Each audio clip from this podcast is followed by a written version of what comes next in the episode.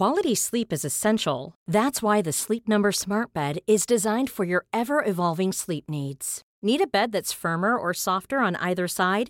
Helps you sleep at a comfortable temperature? Sleep Number Smart Beds let you individualize your comfort so you sleep better together. JD Power ranks Sleep Number number 1 in customer satisfaction with mattresses purchased in-store. And now save 40% on the Sleep Number limited edition Smart Bed for a limited time.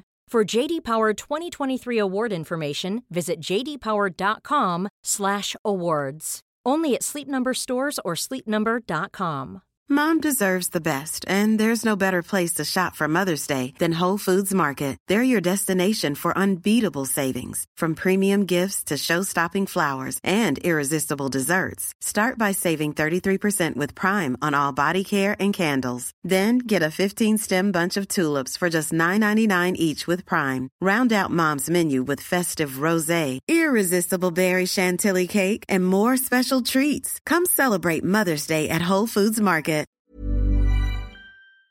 Welcome to this bonus edition of Freedom Books Flowers and the Moon, where this week we're hosting a takeover of sorts by the publisher William Collins, who have a new podcast series called Ideas Matter. In each episode of the series, an editor from William Collins speaks to one of their authors about the writing process and the central ideas of their latest book. In this episode, the science writer Philip Ball speaks to his editor Miles Archibald about the new book, How to Grow a Human Adventures in Who We Are and How We Are Made. Ideas Matter by William Collins. The big ideas of our times discussed by the brightest thinkers. Man or woman? It's got to be yes or no. Yeah, it could be yes or no. Is it a man? No. It's 10:07 a.m. and the editors at William Collins, publishers of non-fiction for over 200 years, are playing a game of guess who. Does she It's not write? a politician. Uh, she has done books. Tom Killingbeck is holding all the cards with Miles, Is this a member of your family? No. Carlos, Is she in the fashion business? Ten, no. and Arabella well, goodness, what on earth can, else can you do? tasked with guessing the celebrity. Uh, is she a campaigner? No, probably his campaign about something, but definitely not her métier. The festivities continue for another 20 minutes until the business of the day is established. Uh, There is, after all, a podcast to introduce. You might refer to her as the Duchess of Dance. Definitely Darcey not. Bussell? Yeah. Don't even know who that is. So it's my turn this week, and I've interviewed the legendary Philip Ball. My name is Philip Ball, and I'm a science writer. And the question I'm discussing today is can we grow a human being? And if we can, then should we? Is there an easy answer to this? It sounds a pretty ambitious question. So this is the big thing. If you take all the technology, stick it all together, and don't care about any of the ethics involved, it's pretty simple, really. So there's a very famous um, guy in Siberia at the moment who's found frozen woolly mammoth eggs. There's enough DNA in a woolly mammoth egg to put it into an Asian elephant egg, and for the Asian elephant to have a pregnancy by a woolly mammoth. And therefore, you've got a kind of woolly mammoth to play with. Woolly Mammoth's return. Yeah, woolly, ma- the return of the woolly mammoth. He wants to produce a million of them, Sounds I, very cute. I welcome our new mammoth overlords. as you should. And so, dear listener, strap in as Philip Ball takes you on a whistle stop tour of how to grow a human in discussion with his editor, Miles Archibald. They begin, as ever, with how Philip became interested in the idea. it came about as a result of a, a very different sort of project that I was involved with, which was funded by the Wellcome Trust and organised primarily by people within UCL to do with dementia. So it was a project called Created Out of Mind that was trying to develop new tools for working with people with dementia, for assessing treatments, and really broadening the public discussion about what dementia is. Now, that meant all kinds of projects were going on as a result of this, and the one that I got involved with was just a very little part of that, but it just opened out all this other stuff for me. And it was a very striking one because there are some people in UCL, Selina Wray and Chris Lovejoy, and they are growing these mini brains as a part of their research into Alzheimer's disease because there are some people who have a genetic predisposition to early onset Alzheimer's. It can strike them in their 30s or 40s, whereas for most people who get it, it's much later than that. And this is because they have a particular genetic mutations. And so their idea is that if it's possible, really to sort of recapitulate the way that these people's brains grow, then perhaps you can understand what it is that goes wrong at the genetic level that leads to that. And the way they do that is to make use of this astonishing new technology that's developed really in the past 10 years, which makes it possible to take a piece of, in my case and in the usual case, it's skin. They took it from my shoulder. So these are mature cells that have just become skin cells, and the conventional thinking has been that once cells have got to that stage of becoming a particular tissue, that's it. Or they, they might reproduce a few times and then they sort of stop, but they're not going to become anything else. But in the past 10 years, it's become possible to change that program to reprogram those cells back into the stem cells that we have at the very earliest stages of our growth from an embryo. And so these are cells that can grow into any tissue in the body. So once you have reprogrammed these skin cells into stem cells, then you can grow in principle any kind of organ from them. And in particular, in this case, you can grow neurons from them. And Uh, in fact, that turns out to be surprisingly easy. It's almost like a default state of these cells. If you, you know, you just give them a little tiny nudge and off they go and they make neurons. But they don't just make a blob of neurons. They start growing as if they know, well, really, it is that they know how to organize themselves into something like a brain, something like the beginnings of a brain that you would see in a developing fetus. So instead of just becoming a mass, you start to see some of the structures that you have in brains, layers of, of neurons in the cortex. And so you essentially have a, a, little brain in a dish that you can use to experiment on in a way that you could never do, of course, with a, a live human being. You could never do those experiments. So Selina and Chris and their colleagues are trying to do this to understand Alzheimer's better. But as part of this project created out of mind, we figured it might be an interesting thing to do to take some of the people in that project and have a mini brain of theirs grown and see how they felt about it. So Your very was, own mini brain. Exactly. And I mean, how would I, you know, why would I say no to something like that? It was extraordinary. It's a little blob, it's about the size of a sort of dried pea. It certainly gets no bigger than that in a dish floating in nutrient, a sort of greyish pinkish blob that is like a little brain. That's the I would say one of the really fascinating things that's happened in this kind of stem cell is that in kind of as you said 10 15 20 years ago stem cells were being harvested. I believe it was kind of thing from things like bone marrow and that was thought to be the only place you could get stem cells from. But now we're in this amazing position where you kind of reverse engineer your skin cells as you say back to a stem cell and obviously, the fascinating thing about that is, is that not only can you make mini brains, but you can push them in all sorts of different directions, can't you? Exactly. Yes. The, the kinds of stem cells that you can get from bone marrow of you know grown adults are very limited. They can grow into a few tissue types. They can grow into blood cells, for example, but they can't do everything by any means. They can only do a few things. So they're not stem cells like those that you get in the early embryo. The other way of getting stem cells that really are they they call them embryonic stem cells that can grow any tissue type, is actually to grow human embryos. And of course, that's done in IVF treatments. Right. And people who undertake IVF have the option of donating embryos that they can't use or don't use for research. And this is a source of stem cells for research. But that's controversial. In some countries, it's permitted. In the UK, in some countries, it's it's forbidden. So this was a problem in some countries, and in fact, this was the motivation for developing this technology for turning adult cells back into stem cells because it was done by a Japanese scientist, Shinya Yamanaka, who was frustrated by the fact that in Japan you're not allowed to use. Okay, um, so that's it's not, so it's basically you're not allowed to use embryonic stem cells. So yeah, so so you know his idea was well maybe we can we can use adult cells and you know reprogram them. And the great thing about this is that not only then do you get a supply of what some people call ethical stem cells, although it's questionable whether you know ones taken from embryos are actually unethical not only do you get that, but it means that uh, for let's say you know a patient who has liver failure it becomes at least conceivable that you can take some of their skin cells and grow a mini liver rather than a mini brain that might then be implanted surgically transplanted back into the patient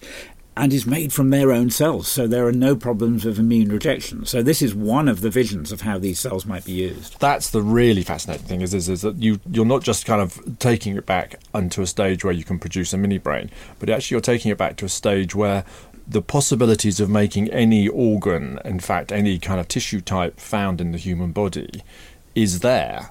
So there's that kind of thing where you have this tiny little building block that, if left alone, can then end up producing all sorts of fascinating organs. It, can't it, it? it can and, and is. These miniature organs are called organoids. So, what I st- more strictly had grown for me was a brain organoid. And people have made liver organoids, kidney organoids, gut organoids. There's no obvious reason why you couldn't grow pretty much any tissue in the body this way and use it, if you like, as a spare part to replace parts that, that wear out, or use it as a research tool. If you're trying to understand, let's say, a condition of the gut, then maybe you can grow a gut organoid and use that as your experimental system and it's living. You know, it could be taken again from someone who has a particular genetic predisposition to a condition like this, and so you can see what goes wrong there. I think what struck me most of all, you know, it's it's one thing to recognise that there are these medical implications for you know understanding disease and for perhaps replacing worn out tissues. But what it's really telling you, and what was what the real surprise was in this work, is that it tells you the human body, uh, any cell in our body, is much more plastic and versatile than we ever imagined. That it's not too much to say that, as far as we can see, any part of our flesh can be turned into any other part of our flesh. And that to me is an extraordinary thing, not just in terms of what you might do with that, but what it says about us, what it says about our identity. Maybe we should kind of look a bit more at the idea of how you can take, once you've got this stem cell, you can then start doing all sorts of things. Because I think there is now becoming more and more apparent that you really can produce pretty much all the organs in a body from these stem cells, can't you? I mean, well, the one limitation on what you can do, and this is why my brain is a partly reason why my brain is a mini brain and not a full size brain, is that any tissue, once it gets beyond that kind of size, the size of a lentil or a pea, it needs to have a blood supply. Otherwise, cells in the in- interior of that mass simply don't get oxygen and they starve and they die. So, if you want to grow organs bigger than these tiny little organoids, then you have to find some way of giving them a blood supply. Now, that's not impossible. In fact, people are starting to find ways of doing that. If you can give the organoid the right kind of signals to switch on genes or simply to add to it the right kind of cells that make blood vessels. Then they seem to have the capacity to start to organize themselves into a network of blood vessels. And you know you may be able to grow an organoid with a blood supply that will be connected to the outside and you sort of feed in you know blood plasma and so research is starting to go in that direction. And if you can do that, then you may be able to grow not just a, a tiny little kidney that might do Yeah, the might do job well enough, but you'd need a lot of them in the body, but to grow a full size kidney. And of course, that raises the question well, could you do that with the brain? Could you make a full size brain? Now, I think everyone in the field is agreed that to try to do something like that at the moment would be deeply unethical because Yeah. we really have no idea what would go on in you know a brain if it got any bigger than the the size of these brain organoids, and we shouldn't do that experiment until we know more about it, at least. But in principle, it's not obvious why we couldn't do that. I think the other limitation, and this is really crucial to the, the whole idea of you know growing, uh, even you know going all the way up to growing a human, is that it's very clear that cells, when they grow in a dish, they're not growing exactly like they do in an embryo. Because in an embryo, you've got the whole thing there that's starting to develop different tissues in different parts. This bit's becoming the spinal column, you know, this bit's becoming the gut, and they speak to each other. This is absolutely crucial. It's not just that each cell is following some genetic program of its own accord, that it's absolutely crucial that they receive signals from each other so that the cells know, if you like, what they are and what they're meant to be and what shape they're meant to be. And without that, it's never going to be perfect. So this mini brain was never going to be, even if you could grow it bigger and give it a blood supply, it was never going to be a perfect brain because it didn't have the rest of the features all around the structures it. around it. Um, so you have to find some way around that if you're going to want to grow them any bigger. Can you actually take stem cells back so that you have either a sperm or an egg and then actually kind of allow it to grow on in a kind of standard kind of embryonic growth pattern. Have they been able to do that? In a word, yes. I mean, you know, this is the other amazing thing that comes out of this capacity to grow into any tissue type, because amongst those tissue types are the so called gametes, the egg cells and sperm cells. They're special kinds of cells, so it's not as simple as growing, strangely enough, it's not as simple to grow an artificial sperm this way as to grow a neuron or a mini brain because they they have to undergo a process that other cells don't have to go, so they don't end up with too many chromosomes yeah, when so they, they- pair up. So it's a tricky thing to do, but it has been done for mice. It's been shown that you can grow these artificially induced stem cells into eggs and into sperm, and use those to do IVF and to grow what seem to be perfectly healthy mice. And do you think there will be a, a kind of time when people will be seeing if that kind of technology can be done in humans? At the moment, I see no reason, and more importantly, the specialists who are working in this area see no the obvious obstacle to making that work in humans, just as it has been shown to do to do in mice. Of course, there are huge questions, in particular about the safety of that technique and whether you could ever really be sure, without doing the experiment, whether you're going to get eggs and sperm that really are enough like the the actual thing, if you like, that you're not going to find later in life some problems arising from someone who, who made like begins that. way with with IVF. But if those questions can be answered satisfactorily, then I see no reason why it wouldn't be used in reproductive technology. But it raises all kinds of societal and ethical Yeah. problems, not least because if IVF becomes that easy, then it starts to make possible ideas that at the moment really wouldn't be possible. And amongst those is the question of embryo selection, which already is happening. The idea here is that you create a series of embryos for IVF, and you'd probably be lucky to get sort of four or five that are of sufficient quality to reimplant, and have their uh, genomes read at the very early embryo stage. And in the UK, it's done to screen for genetic diseases. And you can screen the embryos to see if they have it and choose the ones that don't. But if you have hundreds of embryos, then it starts to, the, at least the question arises of whether you could, in a sense, end up with a menu for each embryo Yes. based on their genome of what characteristics they at least may have. And, you know, in most cases, certainly for the sorts of characteristics we might want to think about, things like intelligence is an obvious one, athleticism. Should you be able to do it for hair colour and eye colour, which would be relatively easy to do, let alone questions of, you know, should you do it because the genetic profile suggests that possibly, and this is all it will ever do, that possibly this embryo will be more intelligent in some sense than this one. And then it becomes really difficult and really controversial. But, you know, if, if these technologies advance in the way they do, and if they are used to make IVF easier in terms of making embryos, then those questions become even more acute. How would you like to look five years younger? In a clinical study, people that had volume added with Juvederm Voluma XC in the cheeks perceived themselves as looking five years younger at six months after treatment. Look younger, feel like you. Add volume for lift and contour in the cheeks with Juvederm Voluma XC. Reverse signs of aging by adding volume to smooth laugh lines with Juvederm Volure XC. For important safety information and to find a licensed specialist, visit juvederm.com. That's J U V E D E R M.com. Not for people with severe allergic reactions, allergies to lidocaine, or the proteins used in Juvederm. Common side effects include injection site redness, swelling, pain, tenderness, firmness, lumps, bumps, bruising, discoloration, or itching. There's a risk of unintentional injection into a blood vessel, which can cause vision abnormalities, blindness, stroke, temporary scabs, or scarring. Talk to a licensed specialist to find out if it's right for you. When you're ready to pop the question, the last thing you want to do is second guess the ring. At Bluenile.com, you can design a one of a kind ring with the ease and convenience of shopping online. Choose your diamond and setting. When you find the one, you'll get it delivered right to your door. Go to Bluenile.com and use promo code LISTEN to get $50 off your purchase of $500 or more. That's code LISTEN at Bluenile.com for $50 off your purchase. Bluenile.com code LISTEN.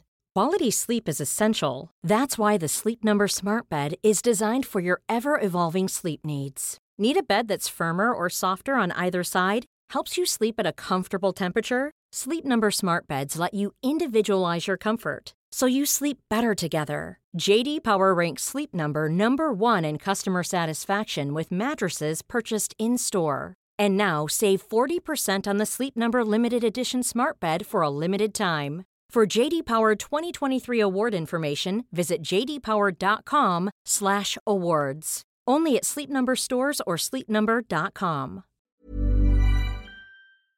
And then there's also kind of the questions at that stage, aren't there? With when you've actually got those embryos, whether you can then start using CRISPR or something like that, are you actually kind of editing the genetic code within those embryos to cure, as you say, genetic defects, but of course also the kind of genetic manipulation of them, so that you can actually forget about screening them for hair color or things like that, and actually start changing the color of their hair. Yeah, well, th- this too is another aspect of that. Yeah. Absolutely, that genome editing becomes an issue. And when I started writing this book, it seemed like that certainly wasn't going to happen in the near future because if you ask pretty much anyone working in this field whether they should use this technique CRISPR which is a very sort of accurate way of editing genomes but not 100% accurate whether you should use that on human embryos even to cure disease then uh, you would get the answer no you shouldn't we don't know enough about it whether it's safe enough at the moment to to be able to use it and so you know this was kind of what I was beginning to write in Yeah. that regard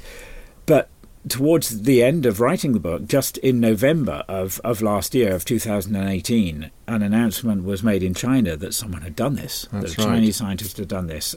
And the community was shocked by this because, uh, you know, there was still this, this consensus that it shouldn't be done. We don't know enough about it. And it seems clear that the scientist who did this was a kind of a rogue scientist, really. He was in a, an academic position, but there was pretty much universal condemnation of him having done this. And all round, it was a hugely irresponsible thing to do. From the point of view of writing my book, it really, you know, I, I would I hesitate to say it couldn't have come at a better time because that wouldn't be right. But it made it, it added, let's say, to the relevance of that discussion. And of course, that could be, and we could only say could be. I mean, that's turning into the kind of, you know, so we've gone from the theoretical to the actually practical point of that being done. So that actually now, although you don't understand if you fiddle with one bit of it, the ramifications throughout the whole system, the actual technique is there and could be used if you wanted to. So we've kind of, and that's a that's a big step change, isn't that it? that is the problem because the way this story came out was that announcement was made when the children who had been, if you like, grown from IVF that way had been born. So we know that children who seem, as far as uh, we know at the moment, seem to be healthy, that this can be used Can be done. on, on children. So uh, it does raise that concern that that sort of bridge has now been crossed and the temptation is there. But you know, it's interesting to compare it with what happened in the early days of IVF, where again many people had concerns about the safety of the procedure, and yet they went ahead. So it was The- yeah, the- quite quite quickly licensed because think- Robert Edwards and, and Patrick Yes. Steptoe did the experiment because there was nothing to stop them legally. And once everyone saw that this baby had been born through IVF and she seemed perfectly healthy, and she has been perfectly healthy, the floodgates were opened. Now, it would be, in some ways, it would be fantastic if the CRISPR, as they're now often referred to, the CRISPR babies turned out the same way that they turned out to be perfectly healthy throughout their lives for them that would be fantastic. But I don't, I, I wouldn't want to draw a, a, complete equivalence, you know, in saying that well, someone had to go ahead and do this anyway so that we could get it done, because I think there was a much more irresponsibility and many, many more questions, valid questions, to be raised about the use of CRISPR than what Edwards and Steptoe did in 1977. And of course, it was done on a kind of much. I mean, we were kind of a cellular level then. I mean, the CRISPR thing, of course, we're now looking at the kind of molecular level and genome editing, and it's amazing to think that how long is that? That's only kind of like in 30 years or 40 years that we've actually come from that kind of gross manipulation down to the proper fine tuning, and as you say, the kind of CRISPR editing. One of the things that I, I wanted to bring out in my book was that IVF has a central role in all of this discussion. And I just find it very interesting that that's, you know, it's an illustration in a way of how a very particular goal in science and technology some might say open up a whole Pandora's box. It could certainly lead in areas that no one anticipated, because IVF was meant to be a you know fertility treatment for people with very particular problems. The the, the first woman who gave birth this way had a, a blockage of fallopian tubes, which made it impossible for her to conceive in any other way. And you know that was the idea. But as soon as IVF began, there were all these embryos that weren't going to be implanted and what does one do with them? And then people started to think well this is what we need in order to do research to understand more about human development and conception. And so the whole area of embryo research opened up and because as i said because those embryos were available you could get stem cells from them. So the whole area of stem cell research opened up and we're now seeing other modifications made to embryos. The whole question of what has quite misleadingly been sometimes called three parent babies. It's really a technique that is correcting some genetic diseases that arise in parts of the cell called mitochondria.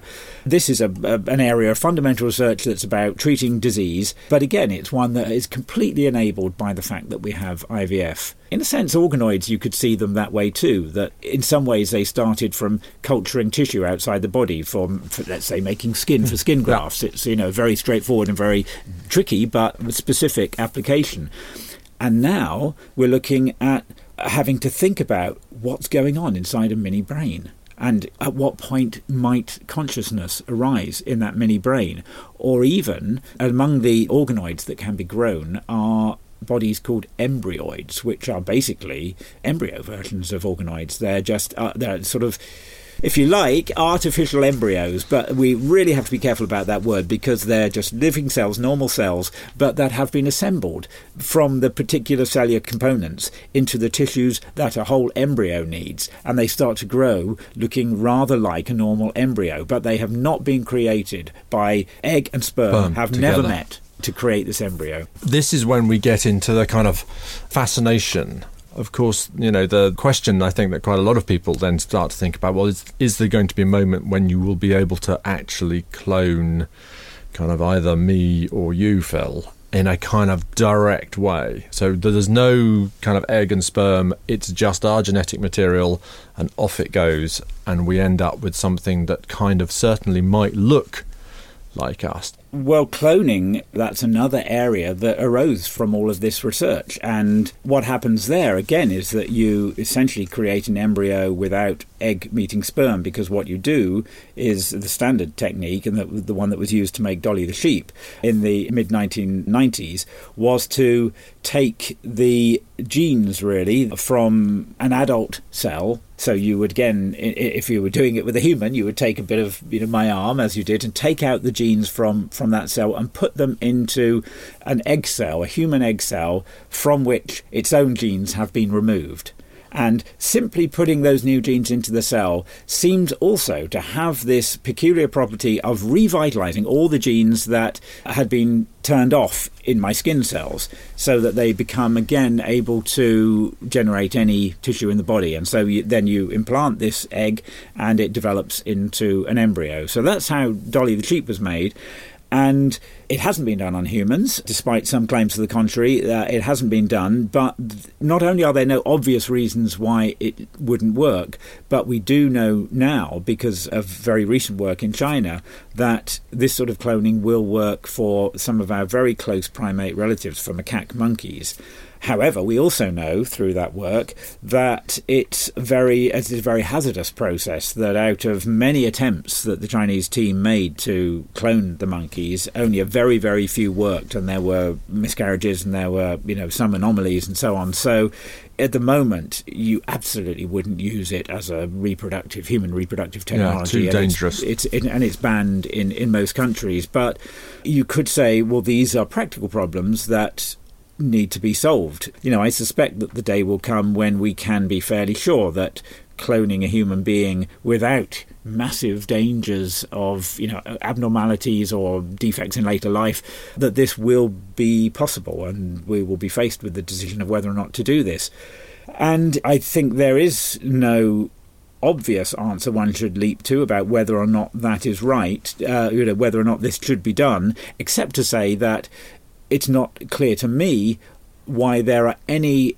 important drivers of you know, why we would want to do this. All the things that you might medically that you might want to achieve through cloning, you can achieve in other ways. And the worry is that it won't be done for those reasons, but it'll be done for pure vanity. It will be, yes. you know, someone with the wealth going to a country where it's unregulated and having themselves cloned, you know, purely as a vanity project. And I suppose the fascinating thing about that, and maybe to kind of go back to the, the mini brains is that actually, if you do clone something, you kind of begin to get this sense that in some way we m- probably will be able to end up with a human that kind of looks like the person that they've cloned. And I suppose the big question then is is it the same person? Is the huge complexity of the brain something that's delivered genetically so that you would have it exactly the same, or is any animal's brain so complex that actually it just develops kind of randomly, so you never get a Phil Ball or a Miles Archibald. You always get something that might look very similar to us, but isn't us. It, it's a bit of both, and that is one of the messages that I wanted to, to get across in this book. That once you really look at how human development happens within the embryo, you understand that not only is it hugely complex, but there's a huge amount of contingency involved in that. And I really want to, to try to get us to move away from this idea that's increasingly actually being sort of forced upon us, particularly by gene sequencing companies, that somehow your genome is you, and that once you have, once that embryo has a particular genome, the rest is preordained. It simply is not true. But some is. I mean, you know, that if you have some genetic defects, then you will definitely get a disease. If you have this mutation that might give you uh, early onset Alzheimer's, then you can be sure, sadly, that you will get it. But there's a lot else that you can't be sure about at all. So there is, for example, it seems clear that there's a strong inherited component of intelligence. About 50% of it seems to be down to what is in our genes, roughly speaking but then 50% isn't. So if we cloned a Miles Archibald, then it may. It could go either might, way. It could go either way. You could end up, you know, at either end of, of a bell curve of intelligences. J- just looking at the genome, the, the genetics alone tells you that. But actually, the way the brain wires up, there are billions and billions of connections, of neural connections in the brain, far too many to be all somehow programmed into the DNA. That's simply not how it happens. There's a huge amount of chance and contingency in the way the brain wires up, as well as feedback from the environment. That you need that both in the womb and in early um, infancy in order for the brain to wire up. It's still wiring up after you're born, so you need the inputs, or it simply won't develop that way. So it's absolutely untrue that somehow our genetics has fixed what our brain and our personality is going to be like, but it does influence it. And then I suppose the fascinating thing is, is and it's much talked about at the moment, is this idea of actually then being able to take a brain and kind of download it, transfer it so that you end up with a kind of artificial brain, one that has the, exactly the same complexity, and we can talk about that in a minute. But and you can download yourself into a computer, and that seems to me to be nigh on impossible Well, there are people who make the argument that it's just a matter of numbers. There are only so many neurons that you have in your brain. There are only so many connections, and there are lots and lots of them. There are a lot. But, you know, the computers increasingly have lots and lots of transistors in them and components in them. And so, if you have enough uh, components in the computer, why shouldn't you be able to make a perfect replica of that? There are several reasons why it seems to me that that's a fantasy. And among them is that this notion that somehow how what is going on in your brain, you can take a snapshot of that, you know, as though you've frozen your brain and then you just somehow copy that, whatever that means. You just sort of copy that into silicon circuitry. But that's not what cognition is doing. It's it's a dynamic thing. It's not a f- like a physical object that can just be you know reproduced like a, in a 3D printer. So you know that's what that's one problem. But increasingly, people who think about cognition and intelligence recognize that it's not just a question of figuring out sort of bits and bytes and you know how the information is flowing around that we are embodied our, our cognition is embodied. It relies on our body and uh, on our sense of being a body in the world. Without that embodiment it's not even clear what an intelligence means or what kind of conception about the world you can have so, you know, this, this idea that somehow all of our cognition, all of our intelligence, and our experience is an abstract thing that might as well be encoded in silicon circuits as it is in the jelly in our brain. I think that seems increasingly to be a fallacy. And that idea of consciousness being kind of the ultimate multifactorial representation of that, the moment when actually something becomes conscious. Because you went back and visited your mini brains occasionally, I won't say often, but was there a moment when you looked at them and thought, I just wonder if they're wondering? There wasn't exactly that. I was surprised that I felt a little bit not exactly protective, but as though connected, let's say, to them. And that's something I hadn't anticipated. I didn't feel I had a duty of care towards them. I felt fairly sure that there wasn't anything in something this size with so few neurons that uh, really could be thought of as cognition or experience. But it seems clear that that question is going to arise if we're going to make these brains any bigger or more complex, and that we don't have a framework for thinking about it at the moment because we don't know what consciousness is. We don't have a model of it. And I was certainly given pause when, during the, the writing of this book, I spoke to neuroscientist Christoph Koch, who's very interested in consciousness and he has an idea about consciousness that is one of many models that people talk about at the moment. But he feels that it's a property of certain kinds of networks and that it's a question of degree. And that, in some sense, any system that has the right kind kind of network and the right kind of signaling between the components of that network can exhibit a degree of consciousness. And, you know, he certainly thinks, and I think it seems a reasonable thing to suppose, that animals, you know, dogs, even fish, have a degree of consciousness, but it goes even beyond that, even to even even simpler systems. And, uh, you know, he was saying, so these mini brains will be like that. They're kind of wired up like our own brains. They will have a small component of this thing we call consciousness. And it's, you know, probably not something that we need to worry about ethically at, at, this point, but we should be thinking about it at this point. And he said, you know, we aren't far from having reached the point where we have to think, what is going on in there?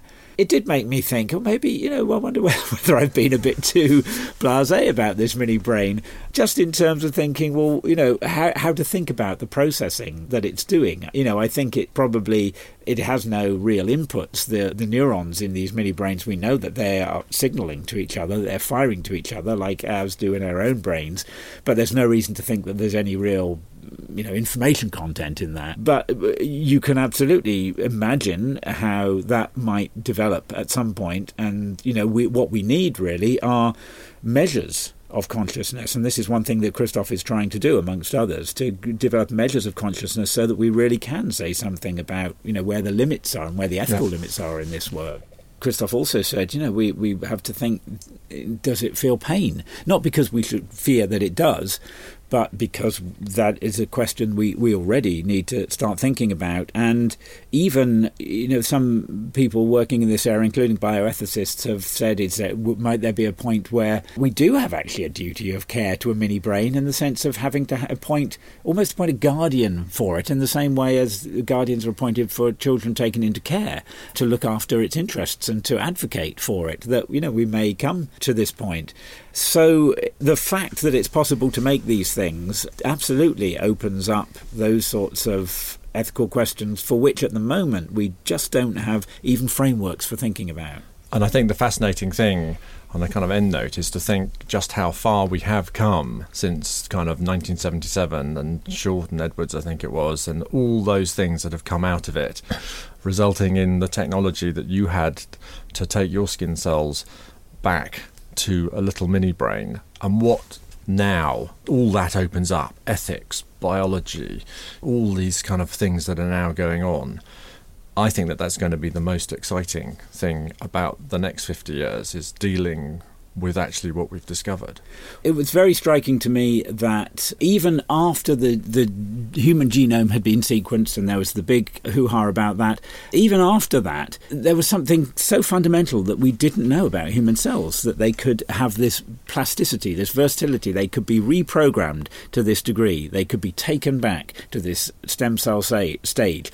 That was a surprise. And so it seems inconceivable that there aren't going to be more surprises like that in biology yeah. further down the line. And I think one of the things that really motivated me to write this book, having gone through this experience, was that it forced me to think not just about you know what are the ethical implications of this and what the te- technologies might lead to, although those are fascinating in themselves, but really it raises questions about individuality and identity and self because I couldn't get away from the idea that a piece of me, in some sense, is over in those freezers across town, and it's it, it's a piece of me not just in, in the sense of uh, you know nail clipping or something, because it's alive or potentially alive. It's in suspended animation at the moment, but uh, there's no obvious reason why it couldn't be grown into anything, including another human being, which wouldn't be me. I feel very clear about that. That the me, it seems to me, is not something that's implanted, not something that's pre existing in the embryo. It's something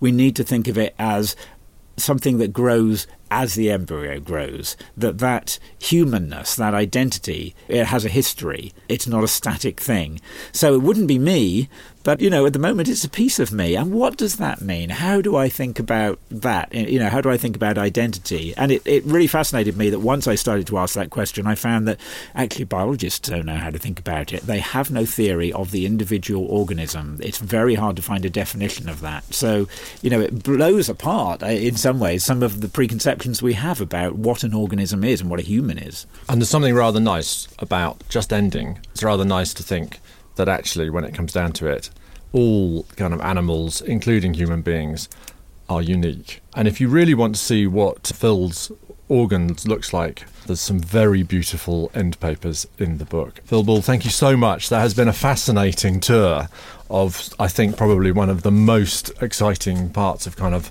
biology and medicine that's currently going on today. Thank you, Miles. Thank Pleasure. you. That was Philip Ball in conversation with editor Miles Archibald. Our programme today was brought to you by William Collins, an imprint of HarperCollins Publishers, and was produced by Matt Hill at Rethink Audio. People who helped put this episode together are Anuska Tate, Tara Al Azawi, and Jack Chalmers. Share your thoughts on this podcast by emailing ideasmatter at harpercollins.co.uk or on social at WM Collins Books. You can buy How to Grow a Human Adventures in Who We Are and How We Are Made by Philip Ball as a hardback, audiobook, or ebook, where Philip dives even deeper into the ideas discussed this week. Thank you for listening, and keep an eye out for the first chapter from the audiobook of How to Grow a Human, which will appear in this feed this Friday. And come back next week when we will be discussing how to be less afraid of death with Kathryn Mannix. In palliative care, most hospices start Christmas around about October. And there may be a series of Christmases between October and December. And some patients actually then defy the odds and get Christmas twice, but that, that's probably better than missing it altogether. to hear that episode first, don't forget to subscribe at Apple Podcasts, Spotify, and on ACAST. Thank you for listening, and goodbye.